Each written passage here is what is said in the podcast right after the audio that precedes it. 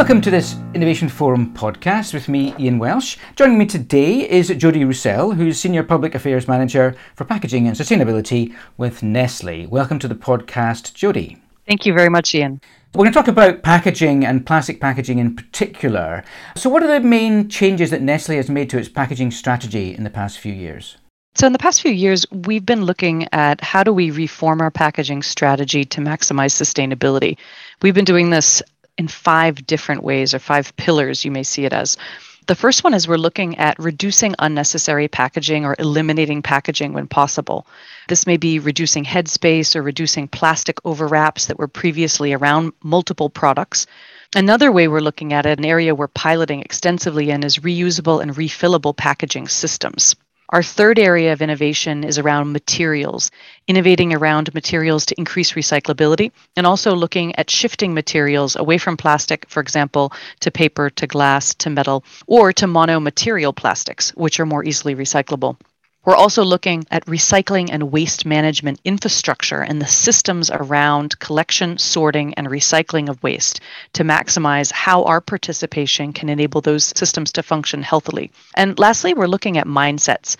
How can we rethink behaviors inside of Nestle? How can we rethink mindsets and business models with our retail partners and also for consumers? How can we rethink how consumers choose to consume and then to manage their packaging waste? Yes, it's obviously it's a very different experience for consumers if they're going to be using different types of packaging. What they get used to will change. What are the barriers then to reusing packaging, particularly plastic packaging?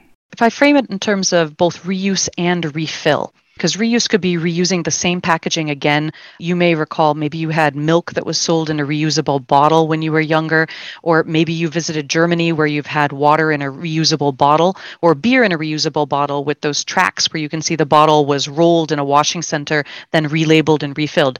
That's a great example of industrial reuse where there's a pool of packaging currently in function. The other side is refill, where either you're taking packaging that's provided by the store, which you may buy or is given to you, or consumers could be taking their own packaging from home and then refilling it at a store. So there are a couple of different models in play. Some of the major drivers behind that now, why is refill attractive to consumers? Around cost reduction, because there's no cost of packaging, personalization, the environmental consciousness of not purchasing a product that has a package that would be recycled in the end, and lastly, control over the amount of food you're buying. Now, some of the barriers that we face in rolling out these models are well, number one, it's a change to existing shopping habits. For some consumers, there may be inconvenience associated with bringing your own containers.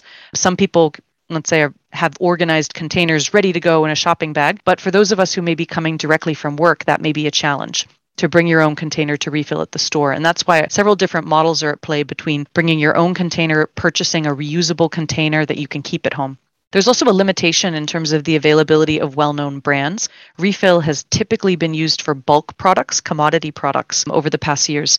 And lastly, there's the question of storing food at home. If you're choosing to bring a refillable jar, let's say a glass jar with a rubber seal or a stainless steel jar with a rubber seal on it, you have an airtight container that's going to protect your food from pests and is going to keep it fresh for a long time.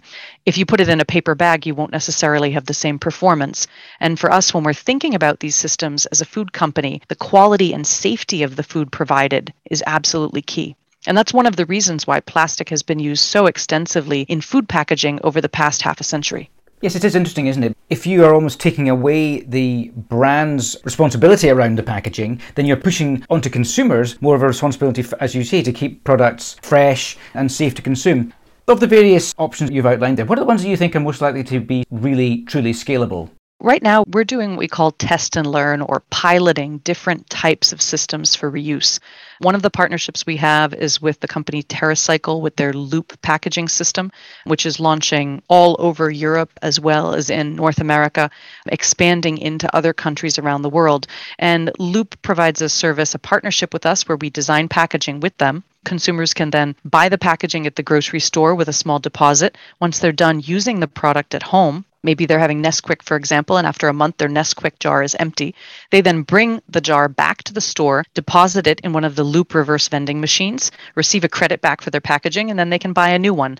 Loop then, as a partner, manages the washing of the packaging and bringing it back to us for refilling. So that's one example. Another example that we have been piloting in Chile with Algramo is a bulk dispensing system for Purina pet food. As pet food, particularly dry pet food, can be heavy and come in large bags. So, as a convenience to consumers, we developed with them an application where consumers can order their preferred pet food on the phone, prepay in advance, and then when the electric tricycle comes to their house to deliver pet food, they have a refillable bin with an RFID tag. And then when the tag approaches the cart, the cart then automatically recognizes it's which customer and which is their preferred pet food for their dog, dispenses the pet food in the volume they ordered, and automatically charges them digitally. So it's actually also a COVID safe delivery method, which is contact free. I guess what it comes down to is making it convenient. Got to make it convenient for the consumer, and I guess at a neutral cost as well. They kind of it can't cost more, but they want to be convenient and cost neutral. I would imagine. One of the great issues around packaging is the unintended consequences of changing packaging. Plastic, as you said, has developed so much because it does its job very well. It's extremely good at performing as a packaging material. So, have you conducted any life cycle analysis on using plastics versus other packaging?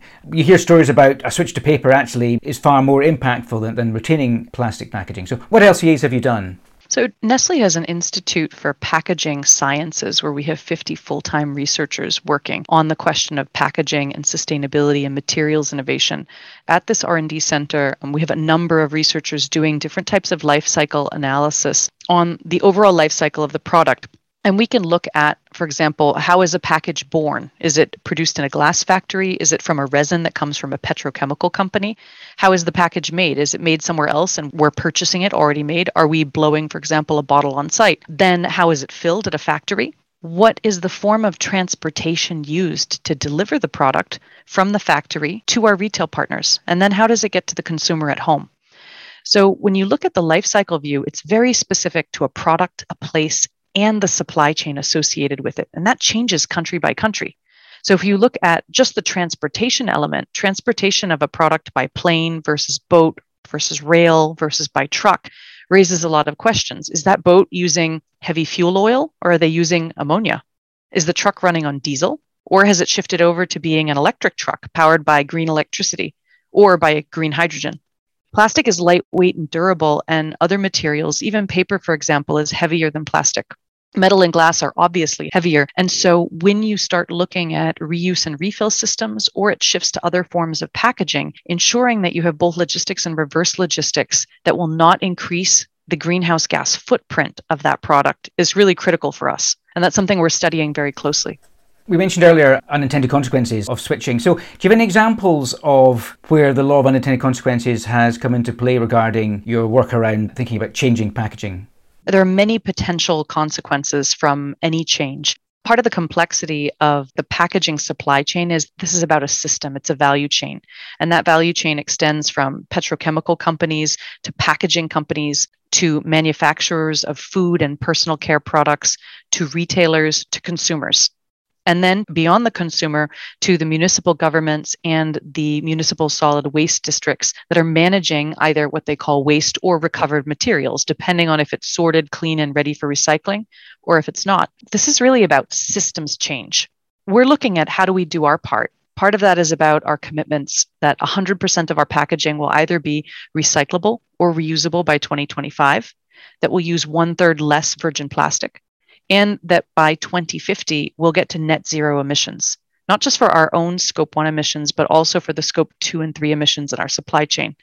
And so that's leading a transformation of the business because we've made these commitments to ensure that our company's operations and our supply chain will long term be sustainable for the climate. Okay, so 100% recyclable or reusable by 2025. What are the barriers that you're still to overcome to achieve that? Part of it is about availability of supply. So we're working very closely with our suppliers, particularly in the shift to monomaterial plastics. We could say there are 20 or 40,000 different types of plastic that are available in the world because of different types of additives or colorants or coating treatments that may be added. Each one of those changes moves away from a pure monomaterial to a material that may or may not be recyclable in your local infrastructure. And so, one of the challenges that we've been addressing with the Nestle Institute of Packaging Sciences is how do we look at a shift to monomaterial packaging so that we can ensure that our packaging is going to be easily recyclable and will also be attractive for the recycling streams. This is about driving money into the business of recycling so that packaging becomes ultimately a circular loop the engagement you, that's required with consumers will be changing the relationship between consumers and brands, and packaging drives so much of that relationship between the consumer and, and the brand. How do you see these relationships changing from Nestle's perspective? What are you thinking in terms of how you engage differently with consumers now? I think the expectations of consumers are changing very rapidly. There's a very high consciousness, uh, a high sustainability consciousness, high consciousness around the implications of climate change. And consumers are deeply concerned. But you have to remember, consumers are also our staff. We have nearly 300,000 employees, and our employees care very deeply about this. Our retail partners care about this they're consumer facing as well. And in the conversations that they have with customers, customers are looking for opportunities to change in the past, the discussion around waste management and the responsibility for properly managing packaging waste has often been put onto the consumers. We don't think it's all about the consumers. We think it's about a system. And depending on the ownership of the packaging, the responsibility usually legally lies with the government or the municipal solid waste district. You can't say it's up to a consumer to create ultimately an entire recycling system. But if we can give our consumers, who that's also you and me in our daily lives when we leave work, can we create choices that enable individuals in their role as a consumer to make a choice that means they know the package will get recycled or reused? And that's a good choice to be able to make. I think sometimes it's easy to forget that many consumers worldwide don't have an option for recycling or even for proper waste management from their municipality, from their local government. So there are so many places where just a simple waste management process needs to be put into place to allow the changes at scale that will then allow consumers to be able to recycle their packaging and, ev- and everything else. Let's have a think about how things are going to evolve. You've obviously got strict targets for 2025 and through to 2050. So, how will your packaging strategy continue to evolve at Nestle? As we look toward the future, we're looking at how can Nestle play a responsible role within the system. We're a food and beverage company and we're committed to long term sustainability. And so the question is, where can we choose to play? I, I talked about different pieces of the value chain before, as well as the different pillars of our packaging strategy. Today, we partner with a number of infrastructure and collection partners, for example, with Project Stop in Indonesia, where we're supporting the development of a collection and sorting system for packaging waste. Our waters business collects the same amount of packaging that they put on the market every year in every country where they operate.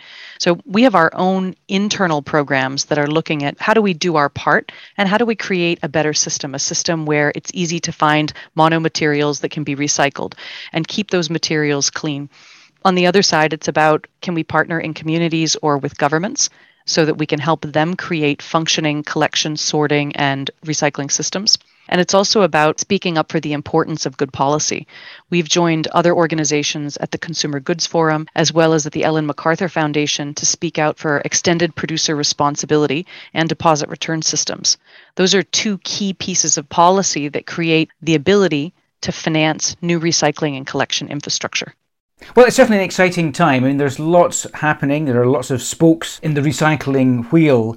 But I think the fact that everyone has made commitments publicly means that real change is happening. It's going to be fascinating to see how it evolves over the coming years. But for now, Jodie Roussell, Senior Public Affairs Manager for Packaging Sustainability at Nestle, thank you very much indeed. Thank you, Ian.